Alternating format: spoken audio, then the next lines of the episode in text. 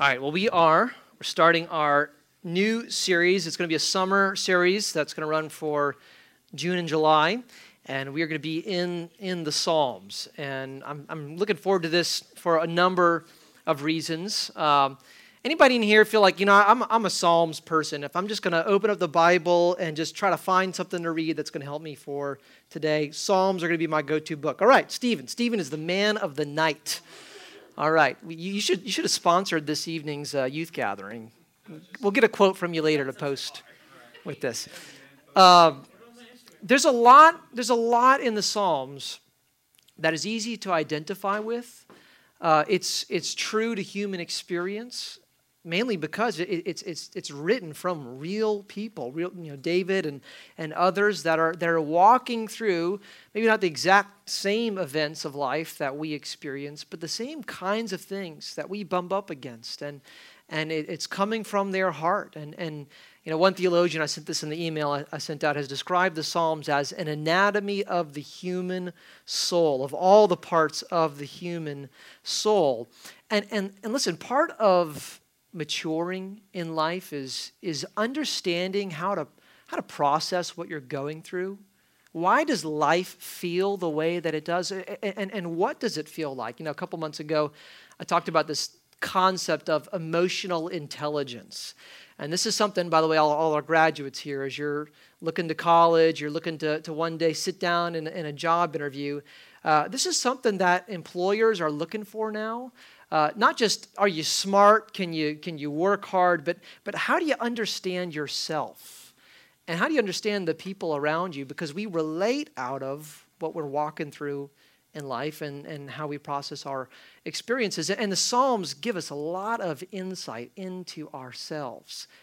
But the reality is, that's not what the book of Psalms is about.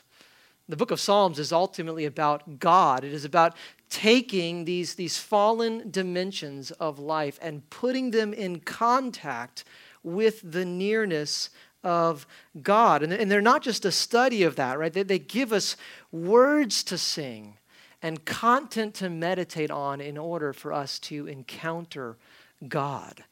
And you know, as you, you've heard the emphasis that we're bringing on Sunday mornings, and it's starting this Sunday, our, our summer Bible jam is going to be about how do we read Scripture in a way that leads us to encounter God. And, and the Psalms are going to provide a lot of help for us uh, in, in, our youth series uh, this summer as well. So if you go ahead and, and open up to Psalm chapter 16, I'm beginning with one of my favorite Psalms.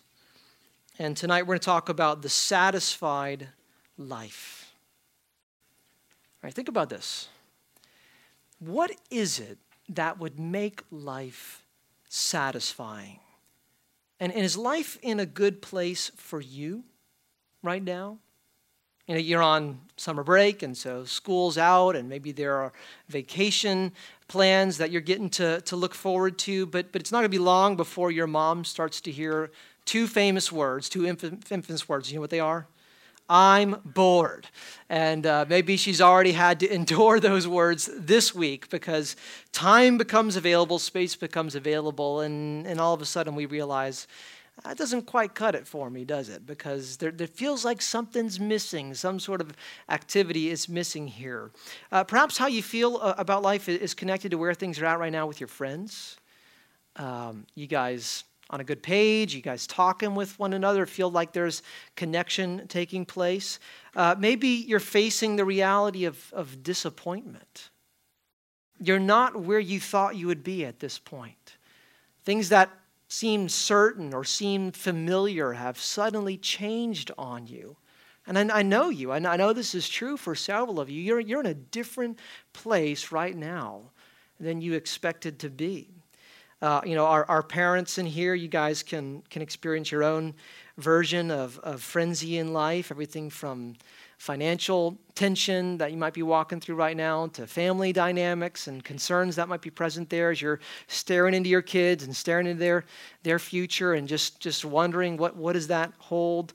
Uh, there is, you know, this, this is the life that we walk through, but there is a reorientation to life that needs to take place at, at regular key moments. And I need this. I need Psalm 16. I need how it reminds me of things that I so easily forget. So let's read this together. Psalm 16, verse 1. Preserve me, O God, for in you I take refuge. I say to the Lord, You are my Lord. I have no good apart from you. As for the saints in the land, they are the excellent ones in whom is all my delight. The sorrows of those who run after another God shall multiply. Their drink offerings of blood I will not pour out or take their names on my lips. The Lord is my chosen portion and my cup. You hold my lot. The lines have fallen for me in pleasant places. Indeed, I have a beautiful inheritance. I bless the Lord who gives me counsel. In the night also my heart instructs me. I have set the Lord always before me. Because he is at my right hand, I shall not be shaken. Therefore, my heart is glad, and my whole being rejoices. My flesh also dwells secure. For you will not abandon my soul to Sheol, or let your Holy One see corruption. You make known to me the path of life. In your presence there is fullness of joy, and at your right hand are pleasures forevermore. Let's pray before we continue. Oh Lord, it is relatively easy to read those words, but it is another thing to experience the reality that they are describing. Would they be true? Or would there be something inside of us that rises and says, Amen? I see that. I see God in this way, and therefore I see my life in this way. Lord, even as we're aware, there's a bit of a distance between us and what David describes in this psalm. Lord, would you uh, would you narrow that distance and bring us near to you? We ask in Jesus' name, amen. Uh, well, the satisfied life, according to David here, it, it looks like being content in God's protection, being committed to God's people, being confident in God's plan, and being complete in God's presence. So, first, there's being content in God's protection. Look, look at verse 1 again. Preserve me, O God, for in you I take refuge. You know, a, a refuge, it was a, it was a place of safety. It was, it was away from the battlefield or away from the storm. There, there, there was a, a shelter about it. And, you know, sometimes we talk about people who have experienced a sheltered life. And that could mean anything from, you know, their parents did everything for them, uh, from their laundry to their homework, and their parents were staying up at 3 a.m. finishing their school projects. Right? That, that's one version of a sheltered life. We also use that phrase for uh, people who, you know, not just homeschooled, but were homeschooled off of the grid. They only ever wore like denim and they've never been to a movie theater before, right? Uh, but when we talk about being sheltered, we don't tend to see that as a positive thing. And in fact, our, our, our culture has this glorified understanding of danger. Uh, you know, whatever the, the 2017 version of YOLO is, I think by now that, that's like a 2014 phrase. Is there a replacement for the YOLO now? Uh, not, not quite, right? Uh, but, but, you know, pretending to, to do edgy things on Instagram is, is different from actually living a hard life. But David here has no problem with being sheltered. He delights in it. Now, what we know from David's story is that his life was filled with trouble. And, and, some of that shows up in the Psalms themselves. And you read from 1st and 2nd Samuel. You know, when, when Samuel shows up to anoint the next king of Israel, uh, David gets overlooked. He's not even called to the meeting. He's, he's like the, the son that Jesse's embarrassed of. And he's like, well, yep, here, this is pretty much everybody. And Samuel's like, maybe not quite. And he's like, oh, there, there's this other one, but you wouldn't consider him, right? That's, that's David. He's left out of the party, not invited to the meeting. And, then, and then when he is anointed as, as king, he's in this ongoing conflict with Saul. Uh, he becomes the most wanted man in Israel. He's always on the run. Uh, and then when he joins in, in, in, into the kingdom, there are massive problems in this man's family. Right? One of his sons abuses one of his daughters, and then one of his other sons rises up and kills that guy, and then he ends up in, in exile, and then he starts this insurrection against his own father and says, You know what? I think I'm going to be king now. And David's having to manage all of this. And that same guy is going to end up Absalom. He's going to end up uh, hanging himself to death by accident by his hair because he had these long locks of hair that get wrapped up in a tree. That's just a little bit of, of some of the things that David experienced, but those things, they seem to recede to the background here. Dale Ralph Davis says in Psalm 16, there isn't quite that on edge air of emergency as in other Psalms of David. This psalm is more restful. Here he ponders what anchors him rather than what alarms him. That's a good phrase right there. Because there's a lot that alarms us. There's a lot that we walk through in life where the, the light is blinking, the, the alarm is sounding, it's telling you danger, risk, this is bad, things are about to tank. Okay, what anchors you in that moment? Do you know? David knew, and he is thinking about that here, and he, he brings a request that comes with an argument and he says, Protect me, O God, because I take refuge in you. Right, here, here's my question for you Where do you go for refuge? Where do you go for a sense of safety? Because everybody has a refuge. You know, when, when life becomes disappointing or it's confusing, it's painful, what do you turn to? Uh, do you turn to your fidget spinner?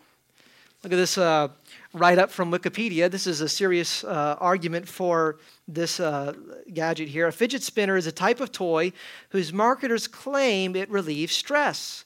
The toy has been advertised as helping people who have trouble with focusing or fidgeting by acting as a release mechanism for nervous energy or psychological stress.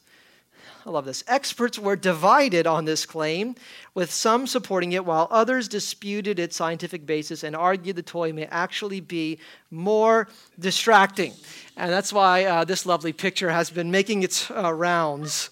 Uh, in the internet. Um, now, I don't got anything uh, particularly against fidget spinners. I think they're kind of mesmerizing. Uh, I think whoever invented them thought, "Hey, here's how you just capture a group of people right here." But this is a this is a cultural illustration for us. But because many of us, we know more about distracting ourselves out of difficulty than we know how to do what David does in Psalm 16. So when you feel stressed or you feel depressed, what do you do? You just keep swiping past the social media feeds on your phone while your eyes glaze over? Do you binge watch something on Netflix? You return to certain websites and, and video content that you know you have no business viewing, but just something about it, it just feels like it brings distraction to you. Maybe you go shopping, spend away your troubles, or you find something to eat, or maybe you find somebody that you can gossip with about all the problematic people that are in your life. What do you do?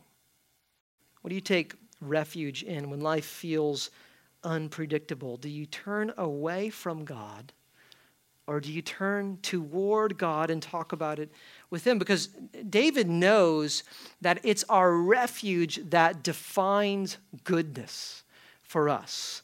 Right? Whatever it is we go to for comfort and peace is our functional God. And he says that the Lord is the only one who should have this place in our lives. And so he says in verse 2, I say to the Lord, and this is his determination Because He knows we don't always live this. But I'm determining, I say to the Lord, You are my good. You are my Lord. I have no good apart from you. And he's saying, You're the only good that I need. Now, does that mean that, you know, if we were really serious about God, we wouldn't care about anything else in life and we would just tell our friends goodbye. I'm just relating with god from now on and there's nothing fun we would ever want to pursue or do. Now that, that's not what he means here obviously because in the next verse he's going to say you know the saints in the land they're all my delight.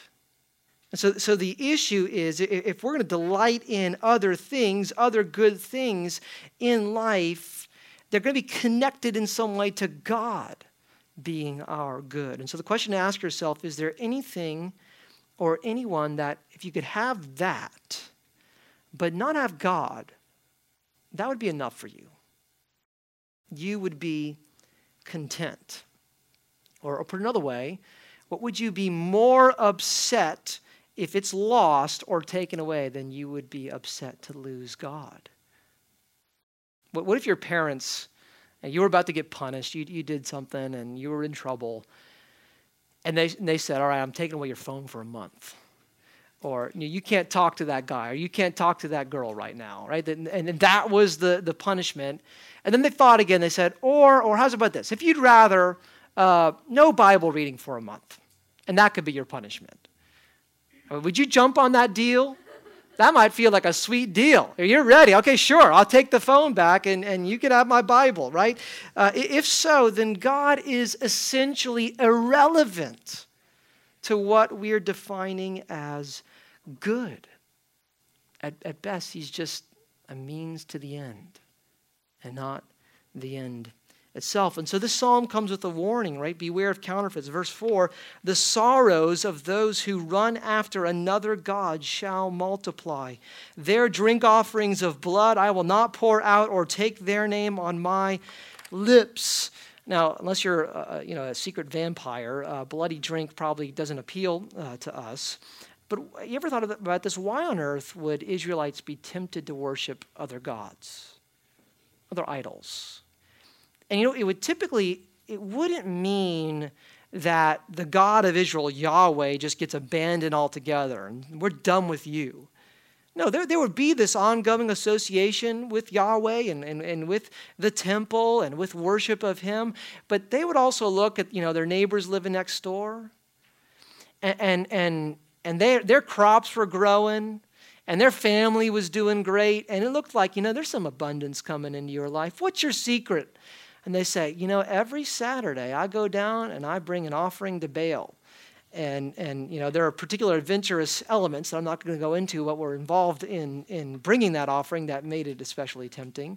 But it was a fun thing to do. But, but the point is, hey, if you, if you bring this offering to Baal, and Baal doesn't mind that you're a Yahweh worshiper, he's fine with that, right?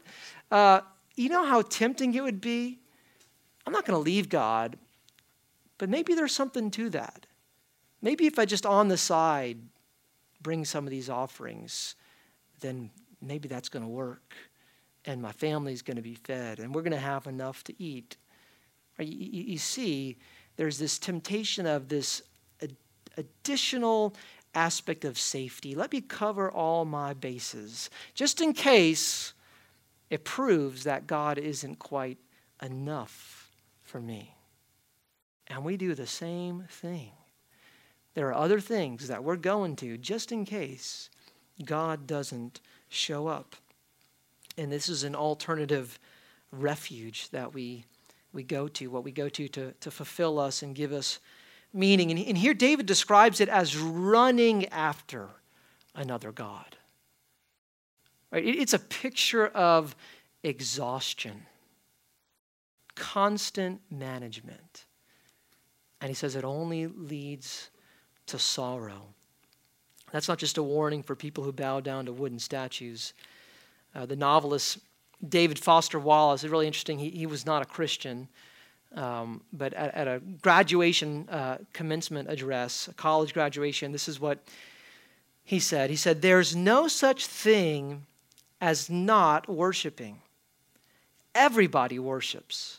The only choice we get is what to worship And an outstanding reason for choosing to worship God is that pretty much anything else you worship will eat you alive.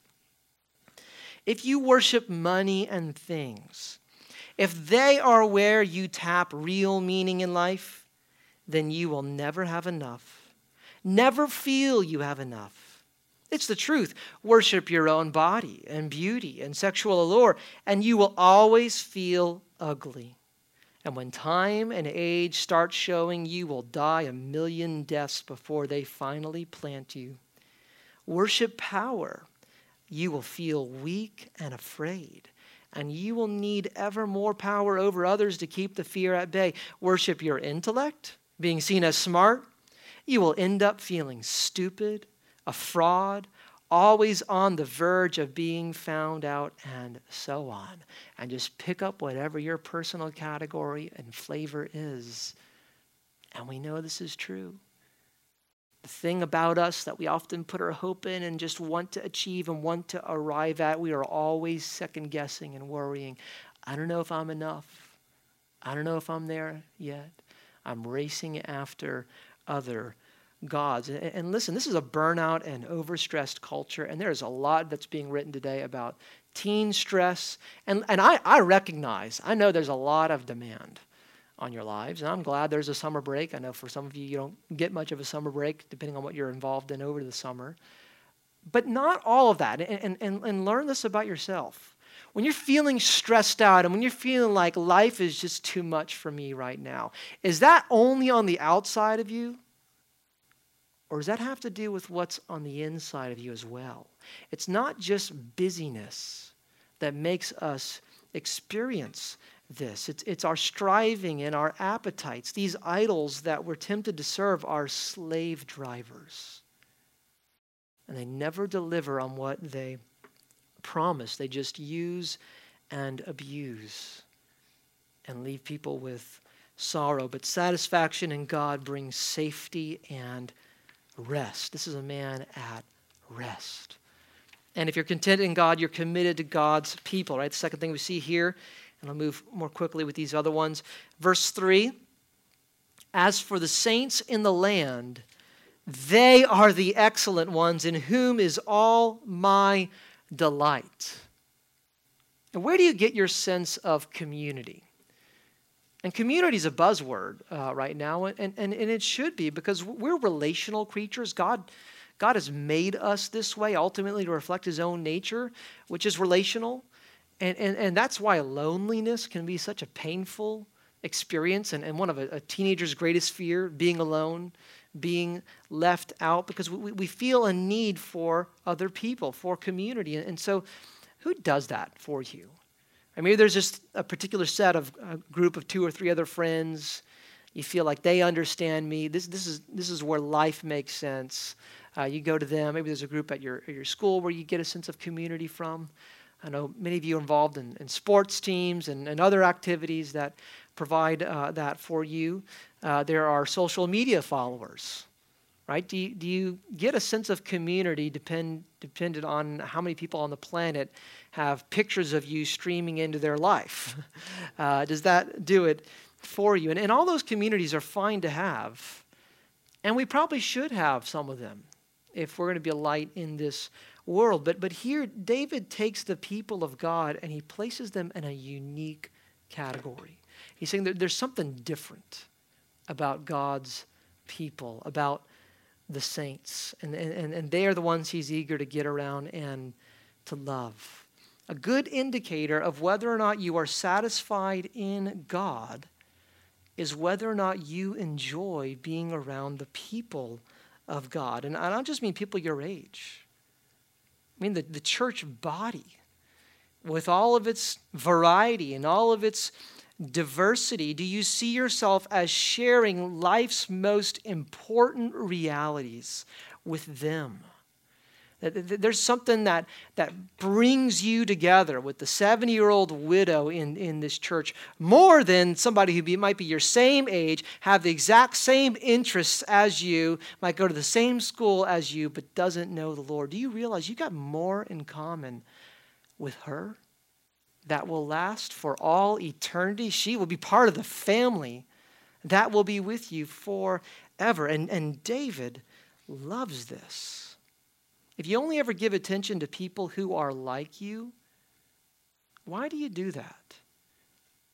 Might it be because you feel like that validates the way that you are? And again, if God isn't enough for you, then, then you're going to be looking to, to people to give you a sense of worth, which means your relationships are going to be very self serving. And so you only pursue people who, who do something for you, who give you this sense of affirmation and, and, and who make your choices and interests seem significant. Right? Especially if, if you are second guessing some of the things that you're into and some of the choices that you've made. You, you want to surround yourself with people who are like an echo chamber to that and say, Yeah, I'd be all about that too. Why do we do that? Because we're insecure in ourselves and we just surround ourselves with mirrors. But David has a freedom here to delight in all of God's people, even those who are different, even the weirdos. he loves them. Right? Uh, Jared Wilson tweeted this out this week. He said, "And and by this they will know you are Christians by your mere toleration of one another, not Jesus." Right? That's not what he said. Eh, but, but often that's what we're fine with. We could do that to the people that are in this room. As long as I'm not just like blatantly mean to you and constantly making fun of you and tearing you down, but I'm just kind of okay. Sure, I'm okay with you sitting three seats over from me, but that's all I'll do to move towards you or express any care for you. We have not arrived at what Jesus describes as the distinguishing mark of his people in this world. So just ask yourself this, right? Be honest. Do people have to meet some sort of standard in order for you to care about them? They have to be funny enough, or pretty enough, or athletic enough, or like you enough, relevant to where you are, and you don't give any effort to get to know people who are older than you or younger than you, or just they, they just don't laugh at the same jokes that you do. But they share Christ with you. Is there anything inside of you that says, there's delight in me toward them? And I get to spend eternity with them. Because when you're freed from love of self to be content in God, then you love his people. All right, third, confidence in God's plan. Look at verse 5. The Lord is my chosen portion and my cup. You hold my lot. The lines have fallen for me in pleasant places. Indeed, I have a beautiful inheritance. I bless the Lord who gives me counsel. In the night also, my heart instructs me.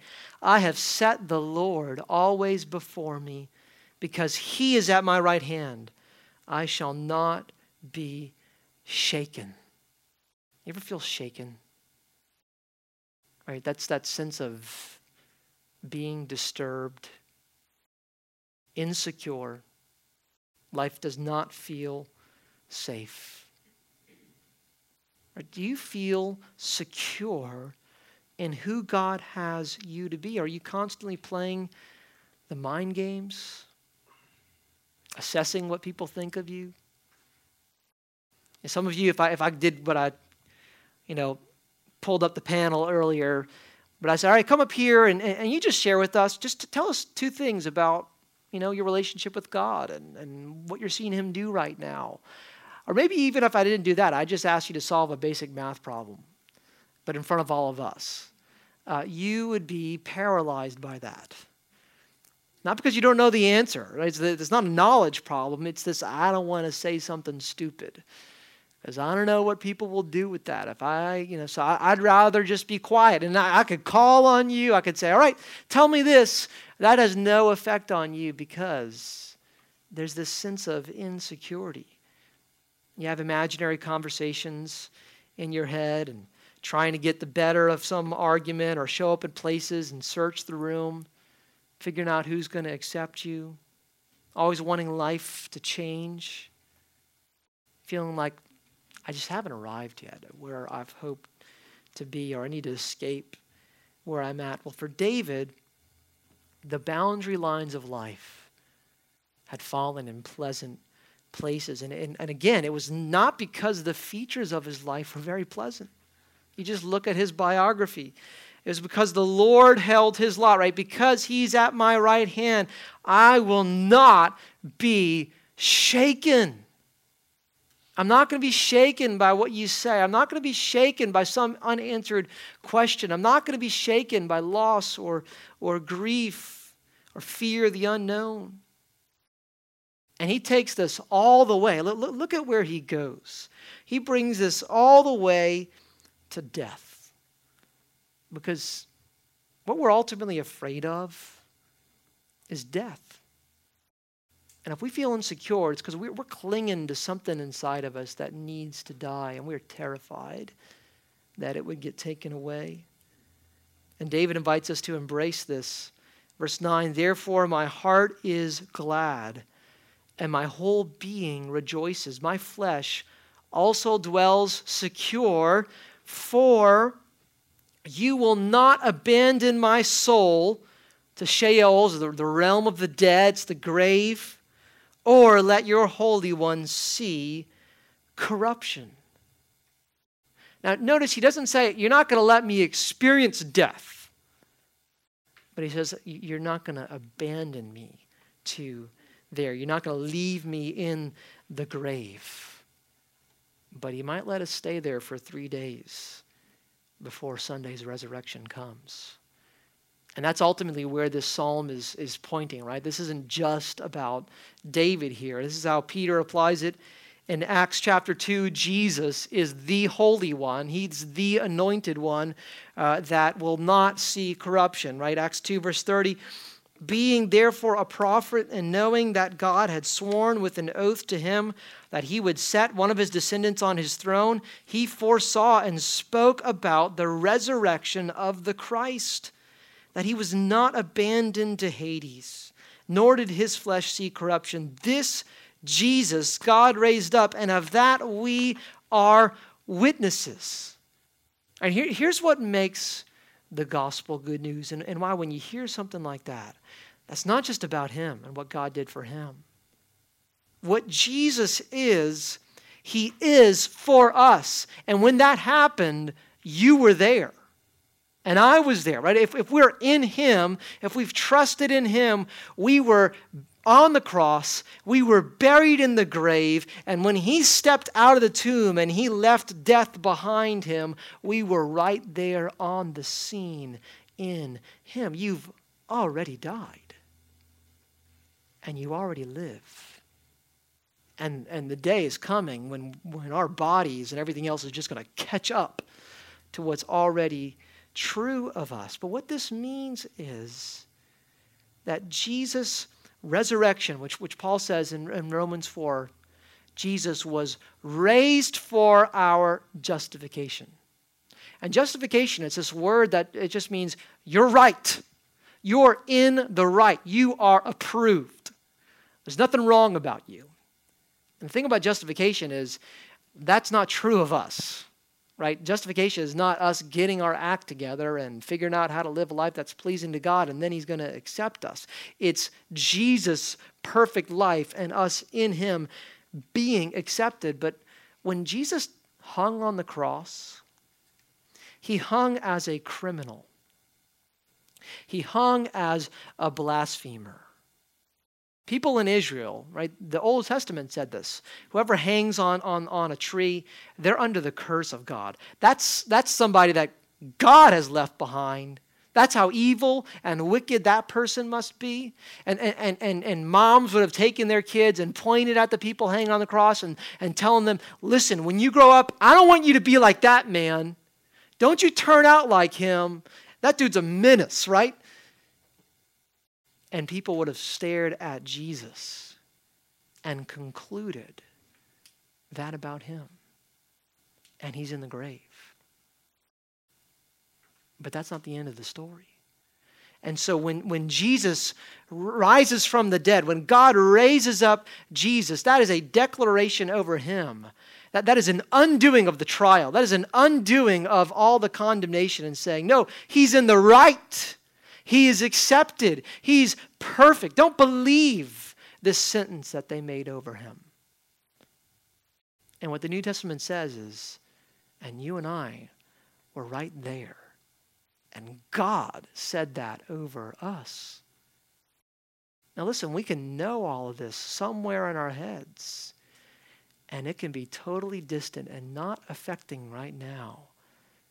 Do I feel like I'm in the right before God and before others? I love this thought from Russell Moore. I've quoted it in, in this setting before, but just very rich and a lot that we need. He says this I don't need to protect myself or vindicate myself. I sure don't need to hide. If the Word of God is true, then God sees me in Christ Jesus, and I have then already been executed, buried, and raised from the dead. I am safe. All my self protection is pathetic because it obscures the most important truth I've ever known the gospel. How can I fear death when I've already drowned in my own blood? Already been spiked to a pole in the Middle East. How can I fear public humiliation when I've already been dressed up in a king costume in order to be tortured by my country's occupiers? Can you believe Jesus underwent the most embarrassing, humiliating way that you could die? And that's what we fear. Oh, God, protect me from being humiliated. Often that's what our prayers are. If we're, if we're asking God to do stuff, too often it just looks like, don't let me fail. Don't let people see that I'm a failure. Don't let it all fall apart.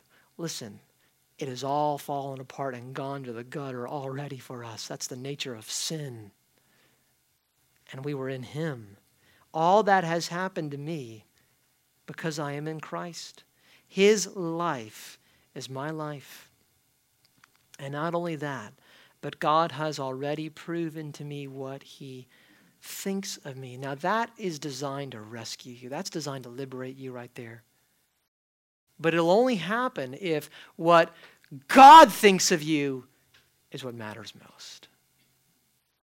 Because if His declaration of vindicated over your life is just a whisper in the background of your doubts and worries and concerns.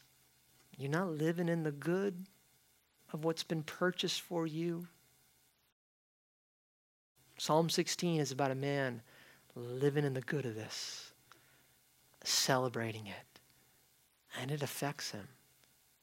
And we need this, and I need this as well. What brings this kind of perspective to us, right? Final thought for us. Complete in God's presence. And Ben, go ahead and come back up, man. Verse 11 You make known to me the path of life. In your presence, there's fullness of joy, and at your right hand are pleasures forevermore. Right? That's what we're after, right? So much holds forth a promise. We think, okay, that's going to satisfy, and you, and you pick it up to take a drink out of it, and you realize it was poked through with holes, and everything is draining out of it.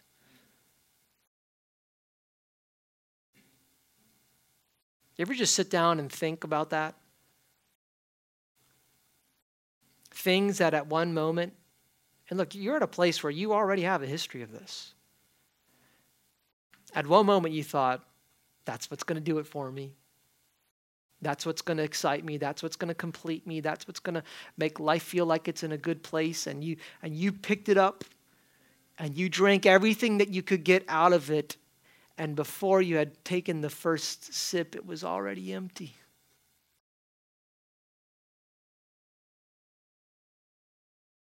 Anything that we encounter in this fallen world will do that to us. This is pleasures forever more. Fullness of joy, completion in God. And that's what we're after. Now, we, we, we will only experience this if we believe it. And God's got to awaken some initial faith, something in me that says, God, by faith, I'm going to draw near because your presence, right? He's not just talking about the fact that God's omnipresent here, right? This, there's something about an experienced reality near to God, drawing near to Him in His presence. That's designed to have this effect on us. And if that's not what we're experiencing, the problem is not that God's presence is not satisfying. The problem is we're distracted or we're conflicted or there's something that we don't want to let die and God wants it to go into the grave in order for you to experience this. And so we come and we bring small capacities to have something of God and find God just doesn't do that much for me. The problem is not that Psalm 16 isn't true. We've not trusted that it's true enough to say, I'm going to I'm going to lean in. I'm going to pursue more. And look, that, that, that's the burden for us for youth camp. I know that's the burden for us for this summer and, and, and what we're pursuing. But I just want to pray that the Lord would awaken faith in this reality in us. You know, we sang earlier, in your presence, there is freedom. In your presence, we are made whole. The, the fall has turned us into half people, and we, we look to experiences and we look to other people to complete us, to fill up what is lacking, and it's in His presence we're made whole. We're made complete. So let's stand together. I just want us to close in singing about that and trusting that God's going to lead us to experience Him in this way.